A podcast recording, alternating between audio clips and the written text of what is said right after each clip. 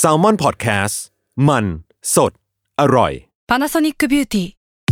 มากกว่าเครื่องเป่าผมด้วยนาโนอีเทคโนโลยีล่าสุดที่จะเปลี่ยนทุกประสบการณ์ที่คุณเคยมีนาโนอีมอยส์เจอร์พลัสเพิ่มความชุ่มชื้นให้เส้นผมหลังใช้งานมากขึ้นถึง 18 เท่า พร้อมชะลอการเฟดของสีผมสำหรับคนชอบทำสีผม ดูแลความชุ่มชื้นทั้งเส้นผม หนังศีรษะและผิวคุณ Panasonic NA0J มีเทคโนโลยีนาโนอีที่ care only you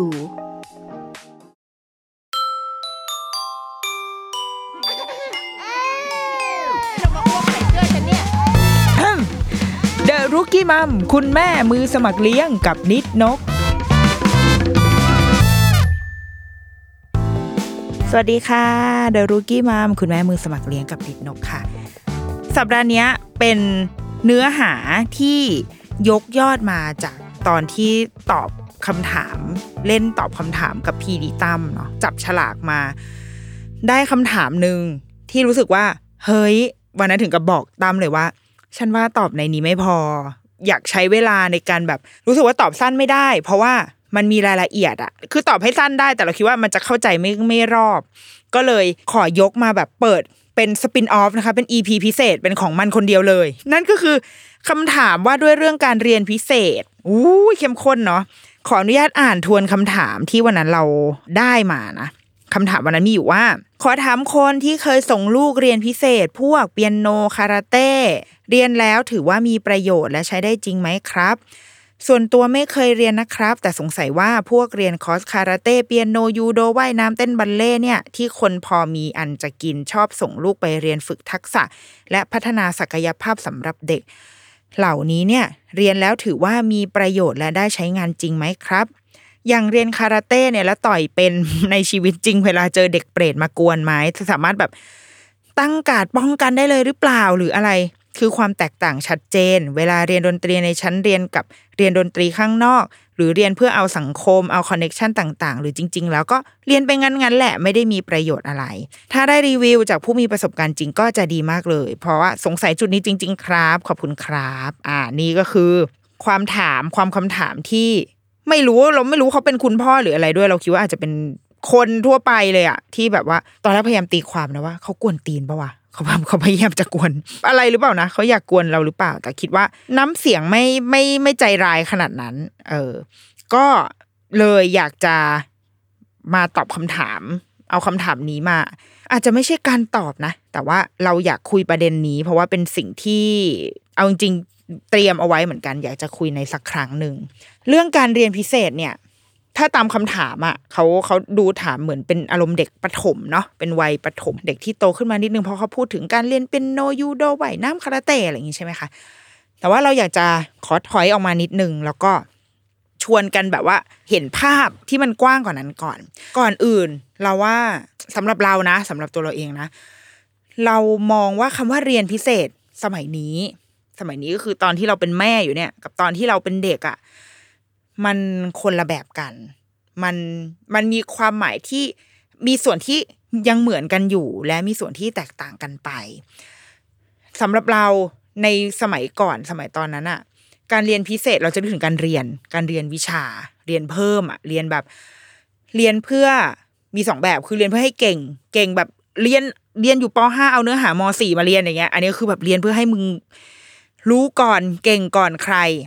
กับอีกแบบหนึ่งก็คือ เรียนเพราะว่าอ่อน เรียนเพราะว่าเนื้อตอนนี้อยู่ปห้าแต่ว่าศักยภาพทำได้ถึงแค่ปสามดังนั้นต้องเรียนเพื่อ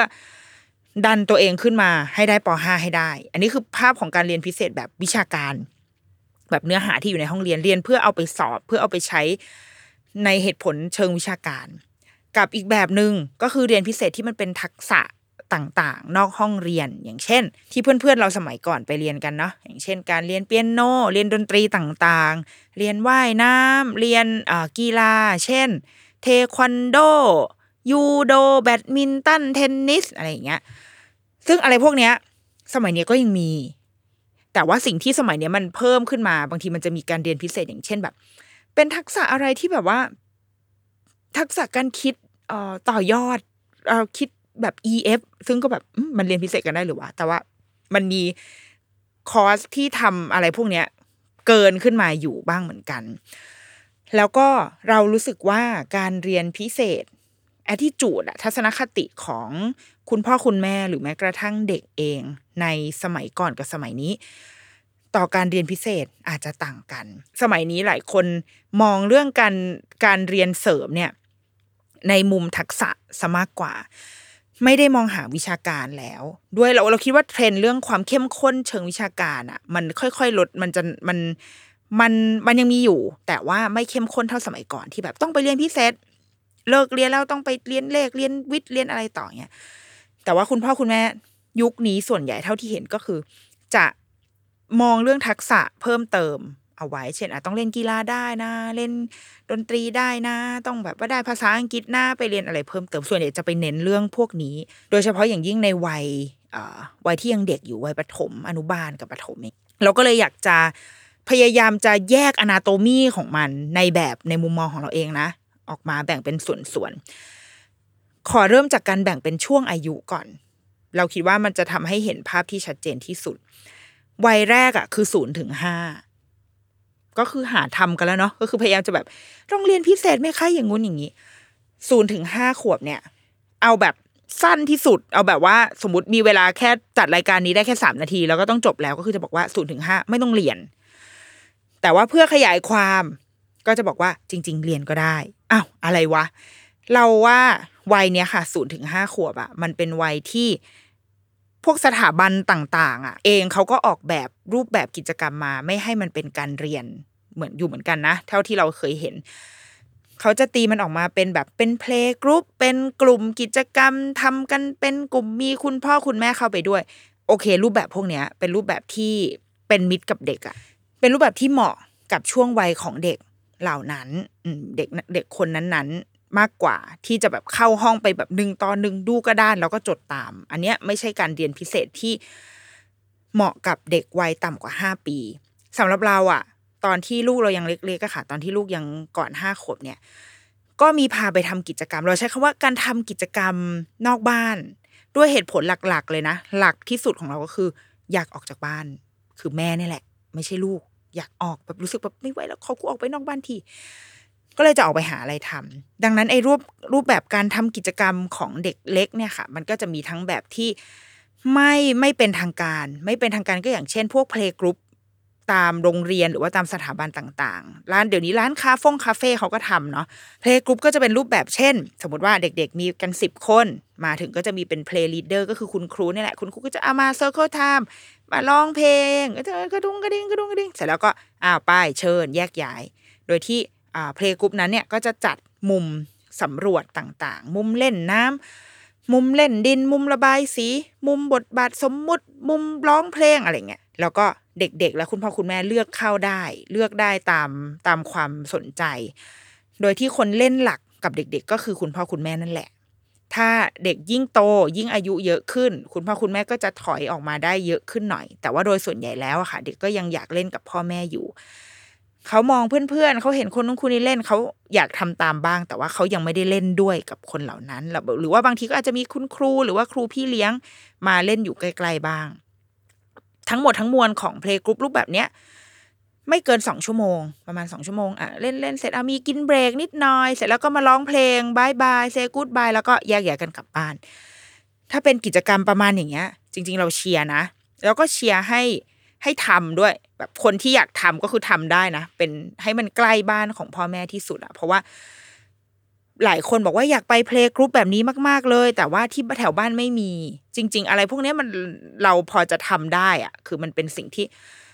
สามารถออกแบบกิจกรรมโรงเรียน อนุบาล ถ้าสามารถแบ่งแบ่ง space ในโรงเรียนเปิดเป็น playgroup ได้จริงๆก็ทำได้มันก็เป็นหนทางในการแบบสร้างรายได้หรือว่า เป็นช่องทางที่ทำให้คุณพ่อคุณแม่เหมือนได้มา ได้มาสัมผัสโรงเรียนอะเหมือนเป็นการดูโรงเรียนแบบลงลึกไม่ใช่แค่มา open house เฉยๆแต่ว่าได้มาทำกิจกรรมร่วมกับโรงเรียนหลาย ๆ ที่ โดยเฉพาะอย่างยิ่งโรงเรียนอินเตอร์ใช้วิธีการแบบนี้แล้วก็เป็นเป็นช่องทางในการทำความให้พ่อแม่ทำความรู้จักโรงเรียนโรงเรียนทำความรู้จักพ่อแม่ แล้วก็บางคนเพลงกรุ๊ปเสร็จก็อะเข้ามาเป็นนักเรียนกันก็มีเหมือนกัน อันเนี้ยถ้ากิจกรรมแบบเนี้ยเราเราคิดว่าทำได้ ทีนี้มันก็จะมีกิจกรรมอีกแบบหนึ่งที่เริ่มมีเป้าหมายมากขึ้น เช่น อ่าเป็นเชิงดนตรี เป็นดนตรีสำหรับเด็กเล็ก เป็นภาษาอังกฤษสำหรับเด็กเล็ก เป็นยิมสำหรับเด็กเล็ก อันนี้มันเริ่มมีเป้าหมายที่ชัดเจนเนาะมันเริ่มมีเหมือนกับแบบว่า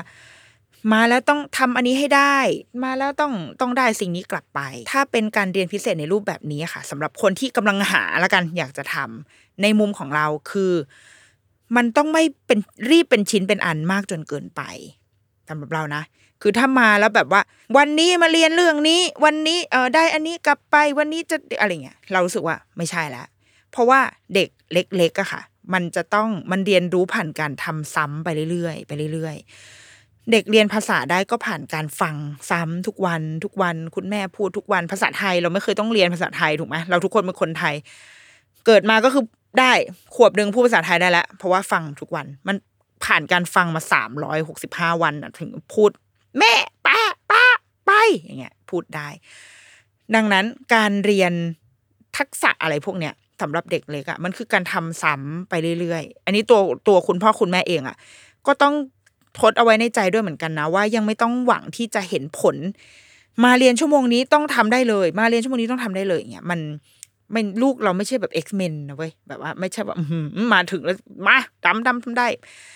มันต้องผ่านการสะสมไปเรื่อย ๆ แล้วเห็นว่าในแต่ละสัปดาห์เขาทำได้มากขึ้น ได้ดีขึ้น หรือเปลี่ยนแปลงหรือเป็นยังไงในในแต่ละสัปดาห์ เท่านั้นเลยคือพัฒนาการเล็กๆที่แบบเฮ้ยอาทิตย์ที่แล้วเขาไม่ยอมนั่งอาทิตย์นี้เขานั่งพัฒนาแล้ว อาทิตย์ที่แล้วเขานั่งแต่เขานั่งไม่นิ่งเขานั่งได้สองนาทีเขาวิ่งแล้วอาทิตย์นี้เขานั่งได้ห้านาทีพัฒนาแล้ว อาทิตย์ที่แล้วเขายังไม่ร้องอาทิตย์นี้เขาร้องแล้วหนึ่งคำพัฒนาแล้ว อะไรเหล่านี้คือสิ่งที่คุณครูและคุณพ่อคุณแม่จะต้องเห็นร่วมกันให้ได้ในการในการพาลูกไปเรียนพิเศษ กิจกรรมพิเศษที่มันเป็นเชิงทักษะ อย่างเช่น การเรียนดนตรี อย่างตอนนั้นอะพาลูกไปคลาสดนตรีอันหนึ่งที่ก็เรียนเป็นกลุ่มค่ะ เด็กสิบกว่าคน แล้วก็ทำกิจกรรมเดิมทุกอาทิตย์ คือผู้ใหญ่นี่คือแบบร้องขอชีวิตแล้วอะแบบคุณครูเราเปลี่ยนเพลงได้ไหมคะแต่ว่า คุณครูก็จะบอกตลอดว่าที่ต้องทำแบบนี้เพื่อให้มันซึมเข้าไปจนกลายเป็นกิจวัตรที่มันแบบเข้าไปอยู่ในในเนื้อในตัวเขาอะซึ่งเราก็เห็นผลจริง ๆ เราพาลูกไปคลาสเนี้ยตั้งแต่ลูกอายุหกเดือนอะจนแบบโตขึ้นเรื่อย ๆ ก็จากหกเดือนนี่คือนั่งอะนั่งดูอะนั่งดูพี่ๆเขาทำจนวันหนึ่งที่ตอนที่เขาจบจากคลาสเนี้ยคือสามขวบ เราจะเห็นแบบพัฒนาการเขาจะให้คุณพ่อคุณแม่จดบันทึกนะว่าเห็นอะไรแบบ เปลี่ยนแปลงไปบ้างอะ เราก็จะเห็นเว้ยว่าลูกเราทำอะไรได้ เยอะขึ้นมากขึ้น จากเด็กที่ไม่เคยร้องตอนนี้ร้องเพลงได้ เข้าไปทำเขย่าไอ้นู่นไอ้นี่ได้ตรงจังหวะอะไรเงี้ยมันเห็นพัฒนาการ เราคิดว่าเป้าหมายของการจัดกิจกรรมในในมุมของผู้จัดและในมุมของผู้ไปเรียน เอาเด็กออกไปเลยเนาะเพราะว่าเด็กก็คือคนที่จะถูกแบบถูกกระทำนะเป้าหมายเราต้องช้ามากๆ ต้องเฝ้าดูมาก ๆ แล้วก็ให้โอกาสมาก ๆ อย่าพึ่ง หวังไปถึงอะไรที่มันสำเร็จรูปอะค่ะ ว่าจบแล้วจะต้องได้แบบนี้ การเรียนยิมก็เช่นกันเนาะไปแบบว่าไปปีนป่ายเด็กจะต้องค่อยๆ แข็งแรงขึ้นเรื่อยๆ แต่มันจะไม่เกิดขึ้นภายในหนึ่งชั่วโมง หรือแบบดีดนิ้วแล้วแบบได้เลย มันไม่มีทาง มันจะต้องค่อยๆเห็นศักยภาพของเขาที่มันที่มันโตขึ้นเรื่อยๆคอนเซปต์ของการเรียนอะไรพวกเนี้ยต้องยึดเอาไว้แบบนี้ และสุดท้ายมันก็จะมีการเรียนแบบจริง ๆอะที่มันเป็นเริ่มแบบเป็นเป็น skill เช่นแบบว่า เรียนเหมือนจินตคณิต อะไรวะลูกคิดซับแฟตการ์ดอะไรเงี้ยซึ่งอันนี้เราไม่มีข้อมูล โดยส่วนตัวเราไม่มีข้อมูล เพราะว่าเราไม่ไม่เคยไป แล้วก็ไม่ได้อาจจะไม่ใช่ทางที่เราเชื่อขนาดนั้นเอออย่างแฟลชการ์ดอะไรเงี้ยเราไม่เคยสับเลย สับแต่ไพ่อย่างเดียว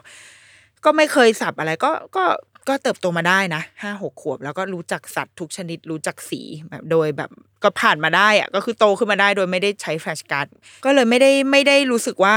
มันอะไรอะแต่ว่าถ้าใครที่เคยไปเรียนแล้วมันดีก็ อันนี้ก็แล้วแต่พิจารณาละกัน แต่เราคิดว่าสำหรับเป้าหมายของเด็กวัยศูนย์ถึงห้าค่ะ เป้าหมายหลักคือสายสัมพันธ์ความสัมพันธ์ของพ่อแม่ยังต้องอยู่ด้วย เขายังต้องการเราอยู่ และสองก็คือสายตาของเราเองที่เห็นการเติบโต ขึ้นทำได้มากขึ้นทีละน้อยทีละน้อยของลูก เท่านั้น ไอ้พวกจะเก่งโอ้โหฉลาดเดินมาแบบท่องสับได้เป็นร้อยเป็นพันอันนั้น ก็แล้วแต่บางคนอาจจะทำได้ แต่คนที่ทำไม่ได้ไม่เป็นไร เราดูเราดู progress ของเด็กดีกว่า ทีนี้ถัดมาเราคิดว่าคือช่วงวัยที่ตรงกับคำถามที่ที่ส่งมาแล้วก็คือเราจัดให้อยู่ในวัยประมาณห้าถึงสิบขวบบวกบวกห้าถึงสิบสิบสองขวบอะไรอย่างเงี้ยค่ะ เป็นวัยสามารถทำอะไรได้อย่างเต็มศักยภาพประมาณหนึ่งเริ่มเป็นวัยที่ไอ้พวกโรงเรียนกีฬาโรงเรียนดนตรีอะเขาจะเริ่มรับก็คือวัยนี้แหละห้าขวบ มาเรียนได้ตีแบดเทนนิสว่ายน้ำยูโดคาราเต้อะไรเงี้ยเริ่มมาเรียนได้ตั้งแต่วัยนี้ เพราะว่าอยู่เองได้แล้ว คือไม่ได้ต้องการพ่อแม่ละ อยู่หนึ่งชั่วโมงกับคุณครูได้ ไม่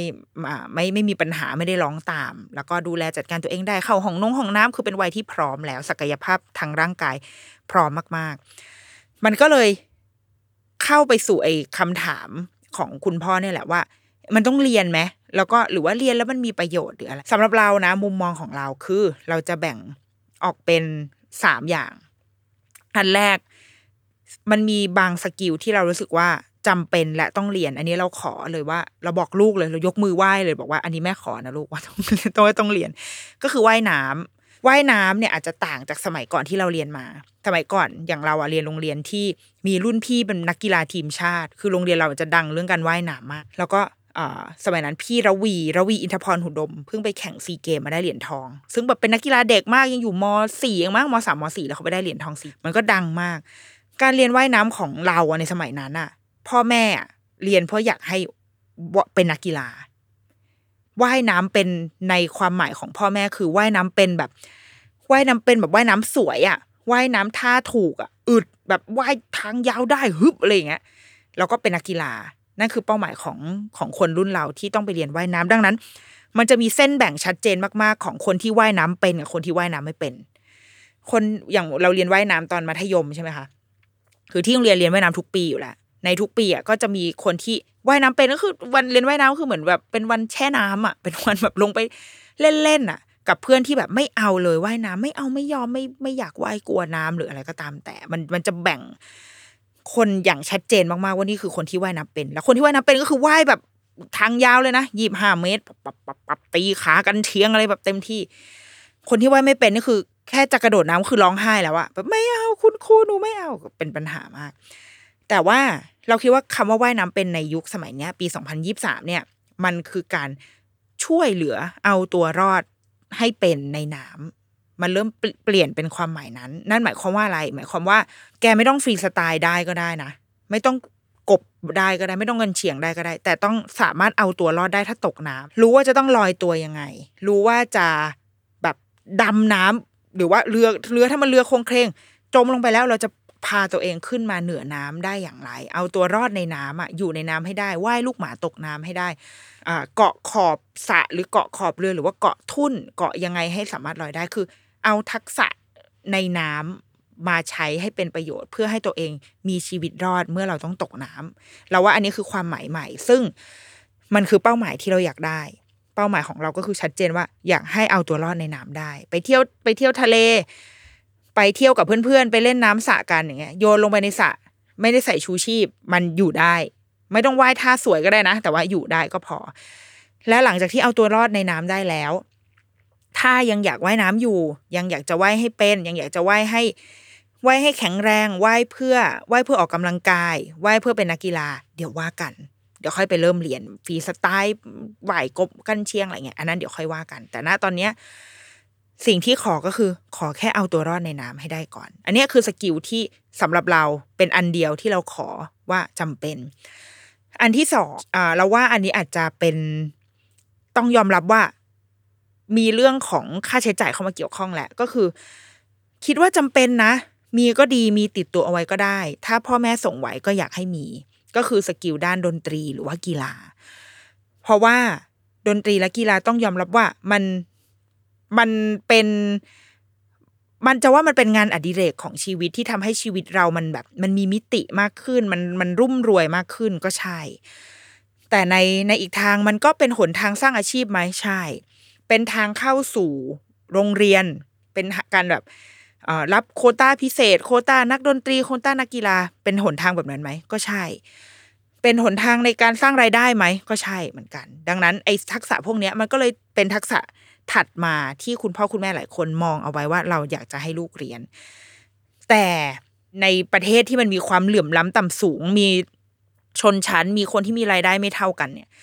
ไอ้ skill เนี้ย มันต้องใช้เงินไงมันไม่ใช่มันไม่ใช่บริการสาธารณะอะนะดังนั้นเลือกได้คือไม่เรียนก็ได้ ไม่เรียนก็คือไม่มีอะไรเหล่านี้ก็ไปเรียนในโรงเรียนเอาอาจจะมีบางโรงเรียนมีสอน บางโรงเรียนไม่มีสอนก็คือแล้วแต่อย่างเราอะตัวเราเองอะโตมาแบบไม่เคยเรียนเลย ไม่เคยเรียนดนตรี เรียนกีฬาอย่างเดียวคือว่ายน้ำเราจัดอยู่ในหมวดแรก แต่ว่าจริงแม่ treat ให้เป็น treat ว่ายว่าว่ายน้ำต้องว่ายเป็นแล้วว่ายเป็นนักกีฬา ไม่ได้เน้นว่ายเอาตัวรอด แต่ว่าโอเค เป็นกีฬาเดียวที่เคยเรียน นอกนั้นก็คือไม่เคยเรียนพิเศษที่เป็นแบบเชิงทักษะอะไรแบบเนี้ยดนตรีกีฬาเลย แต่ถามว่าอยากเรียนไหมอยากเรียนมาก อยากเรียนดนตรีมากมากแบบ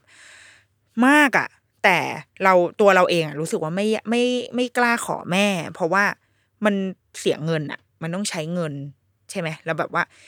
เอ่อครั้งละสามสี่ร้อยอย่างเงี้ยมันก็เป็นเงินเหมือนกันอะ่ะ เราเรารู้สึกว่าแม่มีค่าใช้จ่ายเยอะมากพอแล้ว เราก็เลยไม่เคยขอแม่เรียนดนตรี แล้วก็จะอาศัยเนี่ยแบบ เวลาในลงวิชาศิลปะ มันก็จะมีสอนดนตรีใช่ปะซึ่งส่วนใหญ่มันจะเป็นแบบ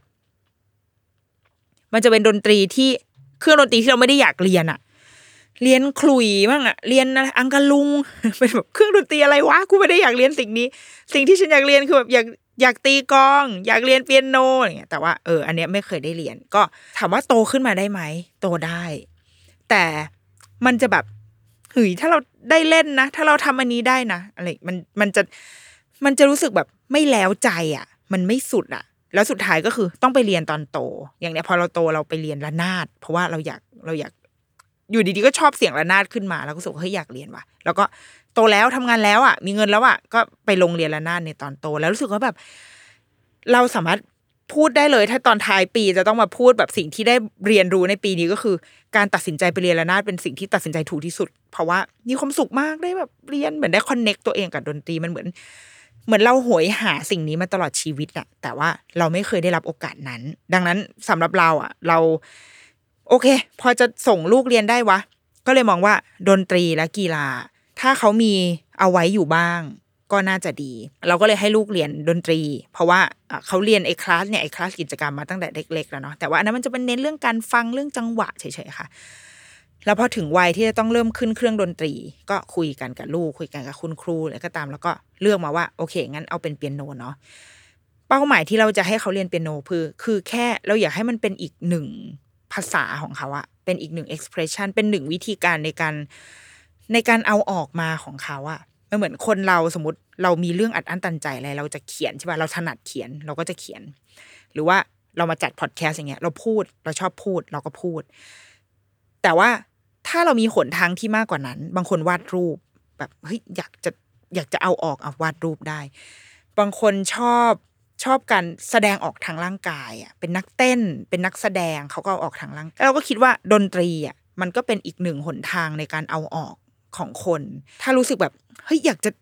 ได้ยินอันเนี้ยแล้วอยากจะพอเราจำได้ตอนเด็กๆอะเราเคยอยากจะแต่งเพลง เรามีเมโลดี้อันนึงที่มันลอยอยู่ในหัว แต่ว่าเราไม่มีเครื่องดนตรีเราไม่มีอะไรเลยที่อยู่ใกล้ตัวที่จะเอามาทำได้อะสิ่งที่เราทำคือ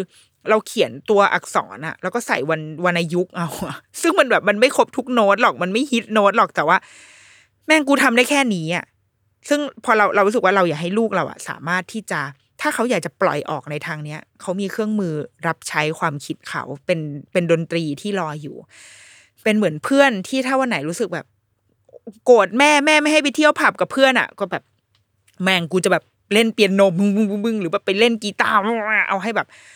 เอาให้มันมีหนทางในการปล่อยตัวเองออกมา อันนี้คือเหตุผลนี่คือเป้าหมายที่เราอยากให้ลูกเรียน ดังนั้น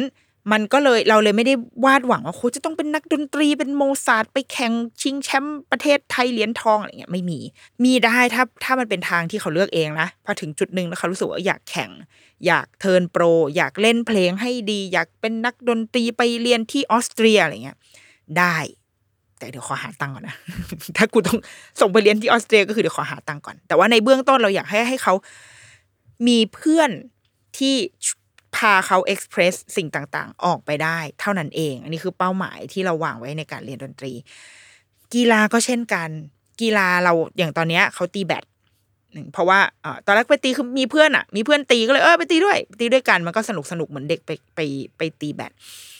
เป้าหมายยังไม่ได้อยากให้แข่ง อยากให้เป็นนักกีฬาหรือใดๆทั้งสิ้นเลยแค่อยากให้ได้ออกกำลังกาย ได้ออกกำลังกายอะได้วิ่งเล่นคือที่โรงเรียนก็ได้วิ่งเล่นอยู่แล้ว แต่อันนี้ก็คือออกกำลังกายอย่างมีเป้าหมายนิดนึง แล้วก็เหมือนได้ฝึกรีเฟล็กของร่างกายอะแบบการดูลูกมันมันคือการทำงานประสานกันของมือของตาอะไรเงี้ยมันมีมันได้ทักษะพวกเนี้ยที่แฝงอยู่ในการเล่นกีฬา ซึ่งกีฬาอื่นๆ ก็มีเทนนิสปิงปองอะไรที่เขาเล่นกันคาราตงคาราเต้อะไรก็มี เรามองจุดนี้แต่เราไม่ได้มองความเป็นนักกีฬาก็เลยให้เขาเรียน แล้วก็อันนี้คือถามความสมัครใจก่อนนะว่าได้เรียนหรือเปล่าอ่าเรียนได้ไหมโอเคไหมอ่าโอเคได้ ผลพลอยได้ของสิ่งเหล่านี้ มันเริ่มเห็นอย่างที่คำถามที่เขาบอกว่า เรียนแล้วมันยังไงมันเห็นความแตกต่างชัดเจนไหมว่ากับเด็กที่เรียนหรือไม่เรียน มันก็มันก็ต่างแหละ คือถ้าเราไม่ได้เรียนเราก็จะทำมันไม่ได้ไงหมายถึงว่า เราก็จะไม่ได้ไม่ได้ทำมันได้ในใน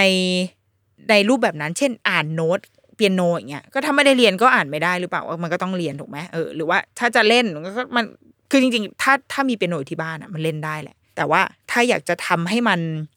ถูกต้องเพื่อที่จะต่อยอดไปสู่การแบบโตขึ้นไปแบบคือถ้ามันเริ่มมาผิดอะมันก็จะมันก็จะไปต่อได้ผิดใช่ไหมยกตัวอย่างเช่น ลูกอะเรียนแบดแล้วเราเรียนด้วย เรียนด้วยคือหมายถึงว่าเรามีเรียนแยกเป็นอีกชั่วโมงหนึ่งเลยอะเป็นผู้ใหญ่เรียน เพราะว่า พอรู้สึกว่ามันได้ลดความอ้วนมันได้ออกกำลังกายสิ่งแรกที่โค้ดะทักเราเลยก็คือ จับไม้แบดผิด โดยที่เราไม่รู้ตัวเลยเว้ยเขาบอกว่านี่จับแบบนี้นะแล้วพอเราจับแบบนี้เราก็ตีไม่ได้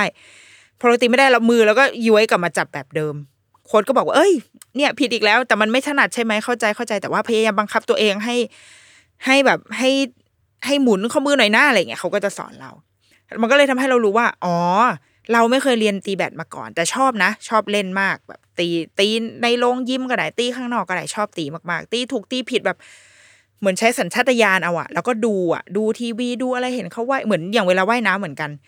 เราเราเรียนมาจนถึงประมาณป .4 ป .5 เราก็เลิกเรียน เพราะว่าว่ายได้หมดแล้ว เราก็ไม่ได้อยากเป็นนักกีฬาต่อ ก็ก็เลยจบแค่นั้น แต่ว่าเวลาดูเราชอบดูโอลิมปิก ชอบดูแข่งว่ายน้ำเราก็จะคอยดูท่าว่ายของนักว่ายน้ำอะเพื่อที่จะเอามาแบบเอ้ยเอามาลองทำดูนี้เขาว่ายด้วยจังหวะแบบนี้เว้คือลองสังเกตเอา เราคิดว่าไอการไม่ได้เรียนอะ มันก็ทำให้เราอะ ช่างสังเกตหมายถึงว่าเราก็ต้องหาวิธีการเรียนรู้ของเราในแบบที่ไม่ได้ไปเสียเงินเรียนกับคุณครูเนาะแต่ว่าถ้าอยากจะทำให้มันเอฟเฟกตีฟจริง ๆอะทำให้มันมีประสิทธิภาพ เป็น professional ได้จริง ๆ ก็อาจจะต้องมีคนมานำทางนิดนึงต้องมีโค้ชมานำทางนิดนึงเพื่อให้มันเป็นไปตามคันลองอะอย่างตอนเนี้ยพอเราจะมาจับไม้แบตให้ถูกอะมันมันมันยากละมันไม่ได้ละ มันต้องฝืนตัวเองมาก แต่ว่าอย่างถ้าอย่างลูกเราอะ มันเริ่มต้นให้ถูกไปเลย แล้วก็ต่อไปก็จะตีเก่งตีไม่เก่งอะไรก็แล้ว แต่ดังนั้นเราว่าไอ้ความแตกต่างของคนที่จะเรียนหรือไม่เรียนมันมันแตกต่างไหมแล้วว่าแตกต่าง พื้นฐานท่าทางที่ถูกต้องเพื่อนำไปต่อยอดต่อไปแล้วว่ามีผล แม้กระทั่งการแค่วอร์มอะการแบบ ยืดกล้ามเนื้อร่างกายอะไรเงี้ยมันก็คือมันคือพื้นฐานที่ตอนเด็ก ๆ เราไม่เคยสนใจมาก่อน เหมือนเราไม่เคยได้เห็นความสำคัญของการยืดกล้ามเนื้อทำให้อะไรเป็นคนปวดข้อปวดเข่ามาจนถึงทุกวันนี้อะ เพราะว่าเหมือนเราทำเพราะว่าครูให้ทำอะ แต่ว่าพอเราโตมาเราเริ่มเห็นเหตุผลแล้วว่าอ๋อแบบเวลาเรามาเรียน คุณครูจะต้องยังไงก็ตามต้องยืดร่างกายก่อนยืดเสร็จตอนเล่นเสร็จก็ต้องแบบยืดออกเพื่อให้กล้ามเนื้อมันไม่พังอะไรเงี้ยมันเป็นเหตุเป็นผลซึ่งกันและกัน ซึ่งมันได้จากการมาเรียนอย่างแบบเหมือนเข้าคอร์สอย่างจริงจังอะเออเท่านั้นเลย แต่ว่าหลังจากนี้ถ้าเกิดอยากจะเทิร์นโปรหรืออะไรก็เดี๋ยวว่ากันไป ถามว่าเอาไปใช้ในชีวิตประจำวันได้ไหม เนี่ยเรียนคาราเต้แล้วเจอแบบเพื่อนมากวนตีแล้วกูล็อกคอแบบงอเขาของมันอย่างเงี้ย ไม่รู้เหมือนกันนะเพราะไม่เคยเรียนคาราเต้แต่เราคิดว่าถ้าเรียนแล้วไม่สามารถเอามาเชื่อมโยงกับชีวิตประจำวันได้เราว่างั้นมีปัญหา คนที่เรียนแบบเทควันโด เรียนคาราเต้อะไรก็ตามอะมันมันน่าถ้าเรียนแล้วได้ผลจริงๆหมายถึงว่าเรียนอย่างมีประสิทธิภาพจริง ๆ อะ มันต้องซึมเข้าไปอยู่ใน ในในร่างกายอะซึมไปอยู่ในเนื้อในตัว แล้วถ้าวันหนึ่งเจอโจรมันมันน่าจะต้องเป็นกระบวนการที่เกิดขึ้นโดยอัตโนมัติ เหมือนกับหลาย ๆ อย่างที่เรามีมาเหมือนอย่างเช่นอะสมมติเราเรียนภาษาอังกฤษเนี่ยเราทุกคนเรียนภาษาอังกฤษกันมาใช่ไหมพอเราไปเมืองนอกอะ ชีวิตเราก็เปลี่ยนโหมดได้อัตโนมัติไงแบบพูดภาษาแบบภาษาอังกฤษได้เลยหรือว่าเดินอยู่ในสยามก็ได้มีนักท่องเที่ยวเดินมาถามทาง เราก็สวิชโหมดได้ทันทีโดยที่ โดยที่แทบจะไม่ได้ต้องใช้ความคิด เพราะว่า เพราะว่ามันอยู่ในเราเรียนมา เราเรียนมาจนมันยู่มันอยู่ในเนื้อในตัว แต่ถ้าเราเราไม่ได้เรียนมา เราอาจจะต้องใช้ความพยายามนิดนึงถูกไหมในการดึงแบบเอ้ยอะไรวะเขาถามโกโก้สเตรสเหรออะไรวะพูดว่าอะไรวะมันมันจะมีความลังเลอะแต่ถ้าเราเรียนมาในความถี่และเรียนมาด้วยวิธีการที่เหมาะสม เราว่าถ้าเรียนคาราเต้เจอคนมาบูลลี่ ให้กูจับมันทุ่มก็คิดว่าต้องทำได้ อยู่แค่ว่าจะทำหรือเปล่าเท่านั้นเอง หรือว่าเนี่ยเรียนตีแบดตีปิงปองอะไรที่มันใช้แบบใช้มือใช้การประสาทสัมผัสแขนตาอย่างเงี้ยเมื่อต้องไปเจอกิจกรรมอะไรที่มันใช้ skill พวกเนี้ย เราคิดว่าคนที่เรียนมาก็จะทำได้ ก็จะสามารถแบบ adapt มันเข้ามาได้อะหรืออย่างเช่น ลูกเราอะทุกวันนี้ฟังเพลงบางฟังเพลงมีเพลงที่เขาชอบ เขาก็ไปแกะที่เปียโนอะคือไปจิ้มจิ้มแกะเพลงฟังเอง ซึ่งจริงอันนี้มันไม่ต้องแกะก็ได้มันไม่ต้องเรียนก็ได้เนาะมันมันเป็นสิ่งที่ เราไม่ได้เราไม่เคยเรียนเปียโนเราก็แกะเพลงพวกนี้เหมือนกันนั่งอยู่หน้าเปียโนแล้วก็แกะเพลงที่เราอยากเล่นแล้วก็ตึงตึงตึงตึงตึงเป็นโดเรมีไปใช่ปะแต่ว่าพอมันเรียนมันทำได้เร็วขึ้น มันมันมีเซนส์ที่เชื่อมโน้ตนี้ไปโน้ตนี้มันทำได้เร็วขึ้นงั้นเราว่ามันการเรียนมันก็ต้องทำให้แตกต่างอยู่แล้วแหละ แล้วก็ถัดมาคือกลุ่มที่สามที่เมื่อกี้คือศูนย์ถึงห้า ห้าถึงสิบถึงสิบสองใช่ไหมคะ แล้วก็กลุ่มถัดมาก็คือเราคิดว่ามันคือวัยประมาณสิบสองปีขึ้นไปอะสิบขวบสิบขวบหรือสิบสองขวบขึ้นไป เป็นวัย เป็นวัยโตแล้ววัยรุ่น ที่เราว่าวัยเนี้ย จริงๆเราว่าเขามีสิ่งที่อยากเรียนอยากรู้เยอะมาก แต่เขาจะเป็นเจ้าของการการตัดสินใจของเขาเอง โดยมีเราเป็นคนให้เงิน ปัญหา ปัญหาจะอยู่ตรงนี้แต่ว่า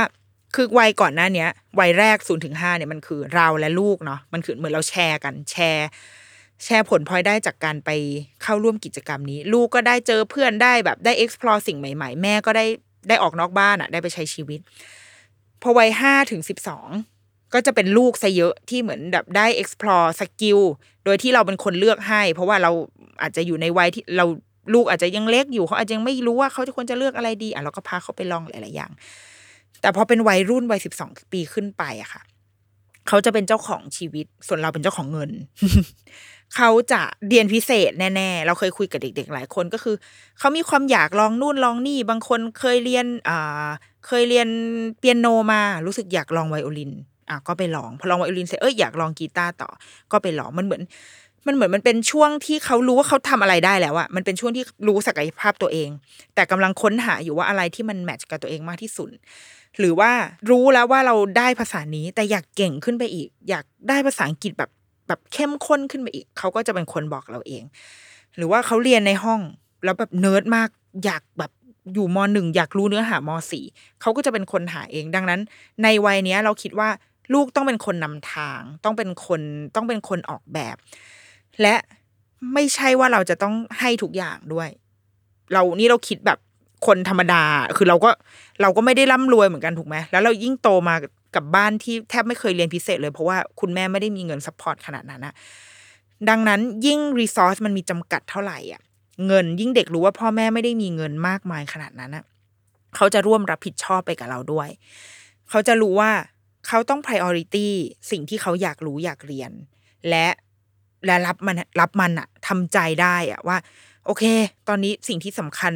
กว่าการเรียนเปียโนคืออาจจะเป็นการเรียนเลขว่ะ เพราะว่าคะแนนเลขกูไม่ค่อยไหวเท่าไหร่ ต้องรอดเลขไปให้ได้ก่อนหรืออะไรเงี้ยคือ มันต้องผ่านการชั่งน้ำหนักและตัดสินใจของเด็กเองอะแล้วเราต้องเปิดโอกาสให้เด็กได้ทำสิ่งนั้นด้วยนะ แม้ว่าเราอาจจะมีแผนในใจ เราเองอาจจะเห็นแล้วแหละว่าแบบโหลูกคะแนนเลขลูกมันแย่มากเลยนะแม่ว่าเรียนให้จบเลขมสามไปก่อนไหมลูก แล้วค่อยไปเรียนเปียโนอะไรเงี้ยคือในใจเราอาจจะมี แต่ว่า ถ้ามันออกมาจากลูก ถ้ามันเป็นสิ่งที่เขาได้วางแผนประเมินตัวเองแล้ว มันจะมีค่ามากกว่าแล้ว เขาจะรักเขาจะรักเงินของเราอะอย่างตอนที่เราขอเงินแม่มากว่าจะขอมาได้แต่ละวิชา เราคิดเยอะมากเลยนะ เราคิดว่าถ้าเราขอห้าวิชาแม่ก็ให้เว้ยแต่เขาเอาเงินมาจากไหนเราไม่รู้นะแต่เราคิดว่า เฮ้ยอะไรที่เราแบบไม่ไหวแล้วจริง ๆอะเราค่อยขอดีกว่า แล้วพอเราไปเรียนอะ เราจะแบบตั้งใจเรียนมากๆ เพราะเรารู้ว่าไอ้เงินที่ใช้ไปกับการเรียนพิเศษเนี่ย มันไม่ใช่ไม่ใช่ลอยมาจากฟ้าเลย แต่ว่าแม่บางทีอาจจะต้องไปยืมเงินมาด้วยซ้ำเพื่อมาจ่ายให้เราดังนั้น มันต้องคุ้มอะเราคิดว่าเด็กๆควรได้เป็นมีโอกาสในการเลือกอวิธีการของเขาเอง ซึ่งเมื่อมันอยู่ในมือของเด็กๆแล้วอะค่ะ ความเป็นไปได้มันจะมีเยอะกว่าที่เรานึกถึงมาก ๆ บางทีพ่อแม่จะนึกถึงแต่มุมของการเรียนพิเศษก็คือการไปสมัครเรียนเพื่อให้รู้เรื่องเหล่านี้ แต่จริง ๆ แล้วอะ เด็ก ๆ ที่เขาอยู่ในโลกของเขาอะเขาเห็นว่ามันมีโอกาสเยอะแยะเลย เช่น บางที่มีเป็นเป็นค่ายเป็นค่ายแบบฟรีๆอะที่แบบให้น้องๆได้ไปลอง หรือว่ามีกิจกรรมของแบบองค์กรต่างๆ ที่ฟรีบ้างเสียเงินแต่อาจจะไม่นิดหน่อย อาจจะมีที่ฝึกงาน อาจจะมีอะไรก็ตามอะคือมันมีโอกาสเยอะมาก ที่เด็กๆเขารู้ แล้วเป็นรูปแบบที่หลากหลาย เราคิดว่าพ่อแม่ต้องเชื่อใจเขาให้มาก ๆ ว่า คนที่รู้แหล่งอะ คือลูกเว้ยเราอาจจะแบบ backup ไว้ได้นะ แบบแอบไปถาม คือตัวเราเองก็ต้องอัปเดตโลกของเด็กรุ่นใหม่เหมือนกัน แล้วก็พยายามเข้าใจว่ามันมีรูปแบบหลากหลายมากกว่าแค่การไปสมัครคอร์สเรียน เราเพิ่งคุยกับเด็กเอ่อมเขาเพิ่งจบมหกค่ะ เขาก็เล่าให้ฟังว่าเนี่ยเขาอยากเรียน ภาษาอังกฤษเรียนนู่นเรียนนี่มากๆ แล้วเขาก็ขอแม่สมัครเรียน ปรากฏว่าพอเรียนไปได้ประมาณสามครั้งเป็นออนไลน์เนาะเขาเลิกเรียนไปเลย เพราะว่าเขารู้สึกว่ามันไม่มันไม่ work แล้วก็สุดท้ายไปเรียนเองดีกว่า ไปหาเรียนเอง ไปหาวิธีการที่มันที่มัน match กับตัวเขาจริง ๆอะ่ะ ดังนั้นเด็กสมัยเนี้ยเขาเห็นหนทางเว้ยเขารู้หมด เขารู้ว่าเขาจะทำยังไงเขาประเมินตัวเองได้ ดังนั้นเราต้องให้โอกาส ลูกในการเลือกสิ่งที่ตัวเองอยากเรียน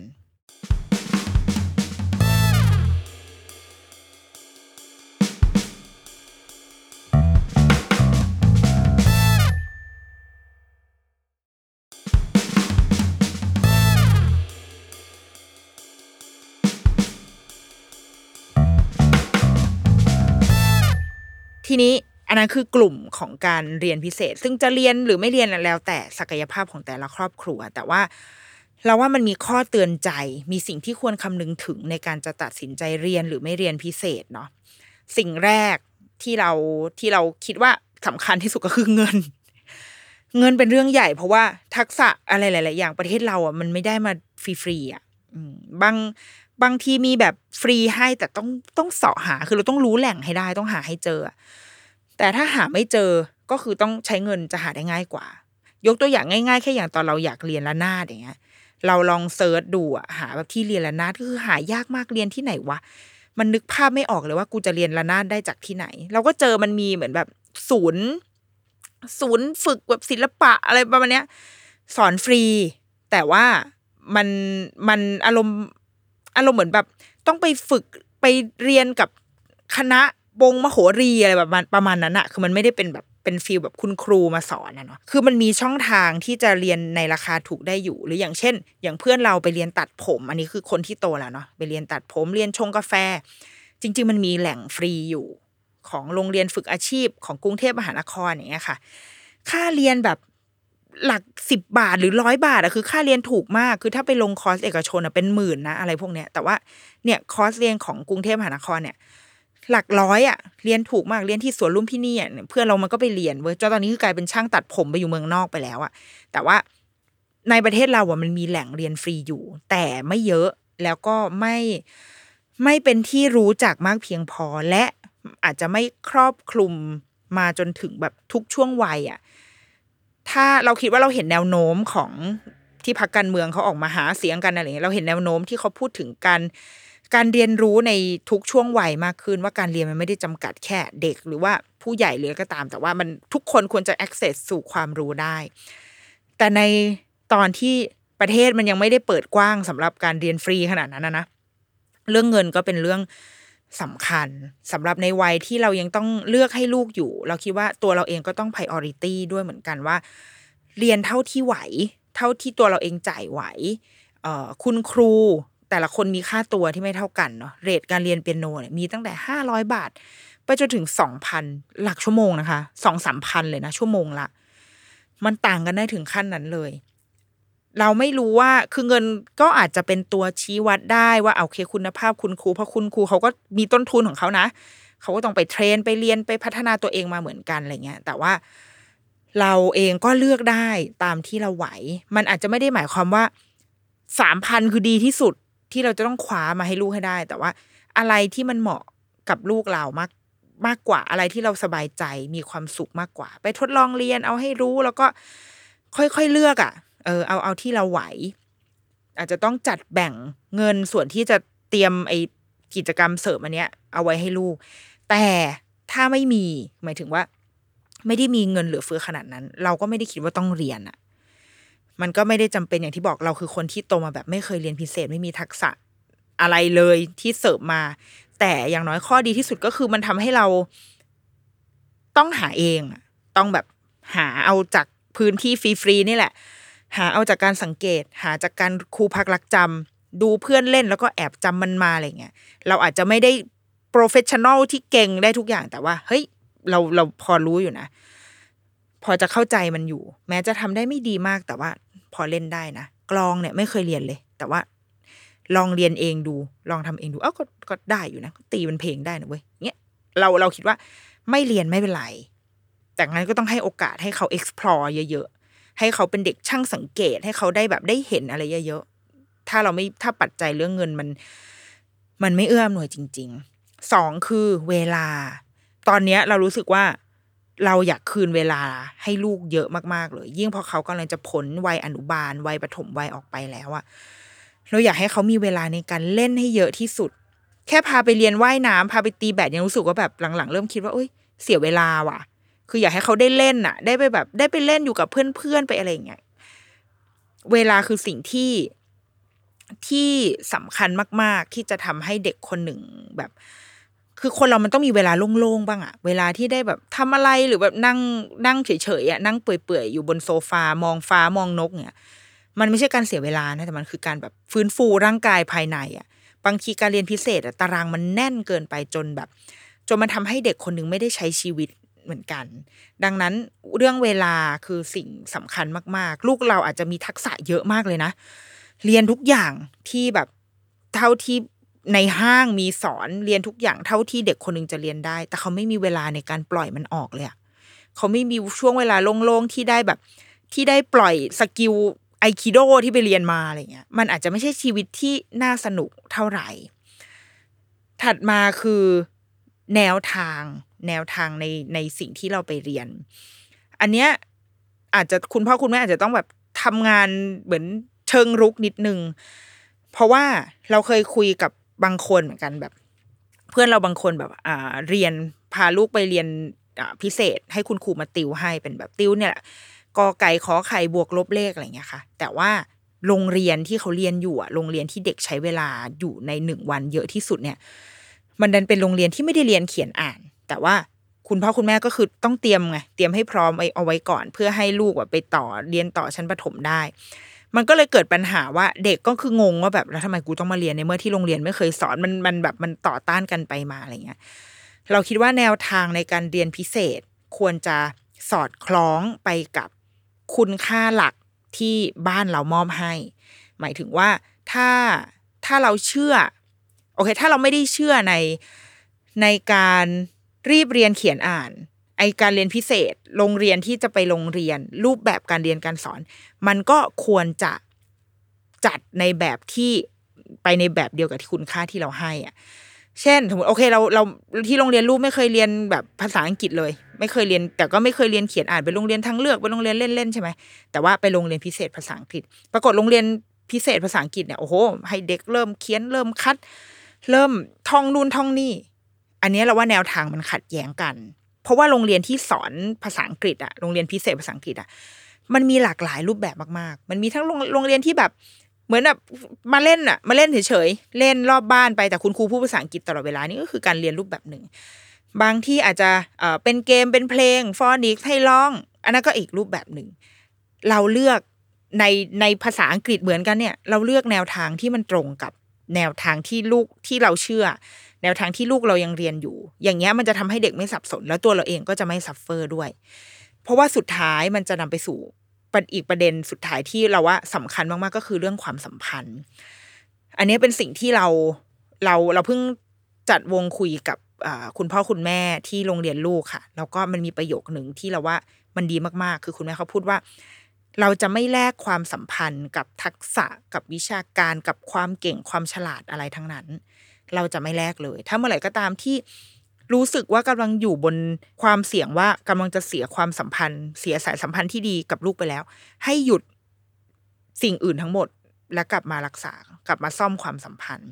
เราคิดว่าเราเคยไปถึงจุดนั้นเหมือนกันตอนที่ลูกแบบ เออเรียนเปียโน มันเราว่ามันเป็นมันเป็นช่วงที่ เออเราเริ่มเห็นแล้วว่า เปียโนเริ่มการเรียนดนตรีเริ่มไม่ใช่ความสุขของลูกและเราอะ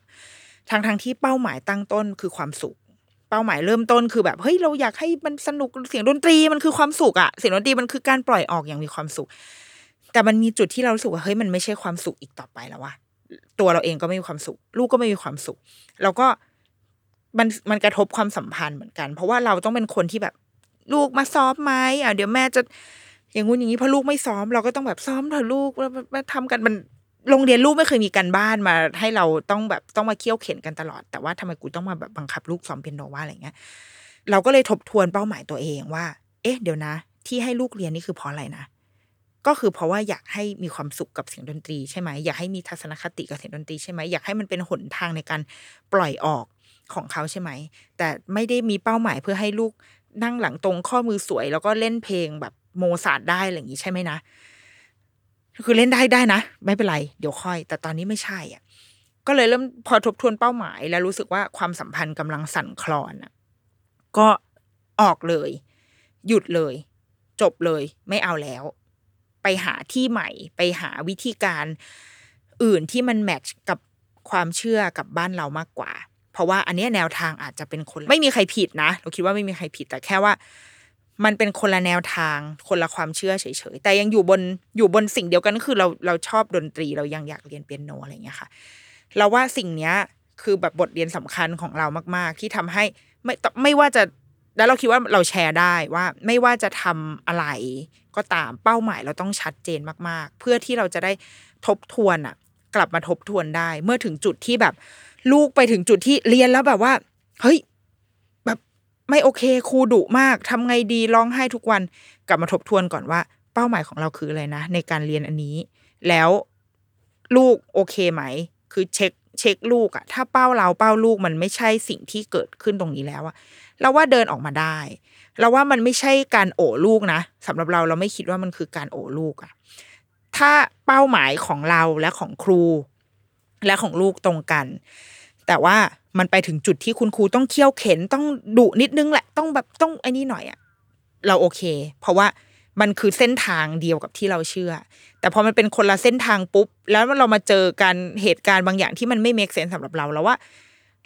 ถ้าเราปล่อยมันไปเราจะเราจะตั้งคำถามกับตัวเอง เราจะไม่ไม่ให้อภัยตัวเองอะ่ะ เราจะงงๆอะ่ะ ดังนั้น ในทุกการตัดสินใจจะเรียนพิเศษหรือจะทำอะไรก็ตาม เราว่าเป้าหมายของคุณคุณพ่อคุณแม่ต้องชัดเจนให้ได้ แล้วเป้าหมายนี้มันมันถูกทบทวนได้เรื่อยๆนะคะ ถึงว่าพอสมมติพอลูก เริ่มเรียนห้าขวบพอสักหกขวบเจ็ดขวบเฮ้ยเราเริ่มเริ่มเห็นพัฒนาการแล้ว เรามาทบทวนกัน โดยที่มีลูกเข้ามาเป็นส่วนหนึ่งได้แล้วว่า ยังอยากจะไปต่อไหมถ้าไปต่อเส้นทางนี้อาจจะเข้มข้นขึ้นนะ มันอาจจะไม่ใช่แค่การแบบ มาตีแบตตีไปตีกระโปกตีกระเป๊กนะ แต่ว่ามันอาจจะเริ่มต้องแบบต้องมีเวลาซ้อมต้องลงรายละเอียดมากขึ้น โอเคหรือเปล่า ถ้าโอเค อะไปต่อ พ่อแม่จะ support บนบนเงื่อนไขที่เราทุกคนรับทราบแล้วว่า ครูจะดุขึ้น การซ้อมจะเคร่งครัดมากขึ้น จะมีวินัยมากขึ้น ถ้าแบบเนี้ย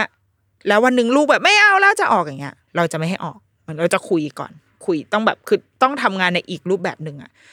เพราะว่าเป้าหมายของเราชัดเจนว่าเรากำลังทำอะไรอยู่ ดังนั้นในเรื่องการเรียนพิเศษ เราก็ไม่รู้ว่าจะตอบคำถามอันนั้นได้หรือเปล่านะ แต่ว่า สำหรับเราดีเทลทั้งหมดอะ มันคือภาพกว้างขนาดนี้เลย ว่าเราจะตัดสินใจ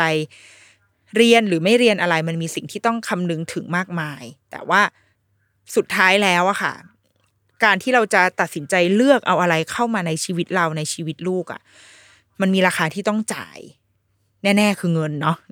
ที่ต้องจ่ายแน่ ๆ และอันถัดมาก็คือ อย่าลืมทบทวนให้ได้ว่า ในระหว่างที่เราได้อะไรมาได้ทักษะอะไรมา เราเสียอะไรไปหรือเปล่า และสิ่งที่เราเสียไปอะ มันคุ้มกับการแลกมาซึ่งทักษะหรือความรู้หรือวิชาการเหล่านั้นหรือเปล่า ถ้าไม่คุ้มไม่ต้องหาไม่ต้องหาเรื่องเข้าตัว ใช้ชีวิตอยู่เฉยๆใช้เวลากับลูกเราว่า แค่นั้นเพียงพอมากกว่า แล้วก็อาจจะมีความสุขกว่าการไม่ได้เรียนอะไรเลยก็ได้เดรุกี้มามสัปดาห์นี้สวัสดีค่ะ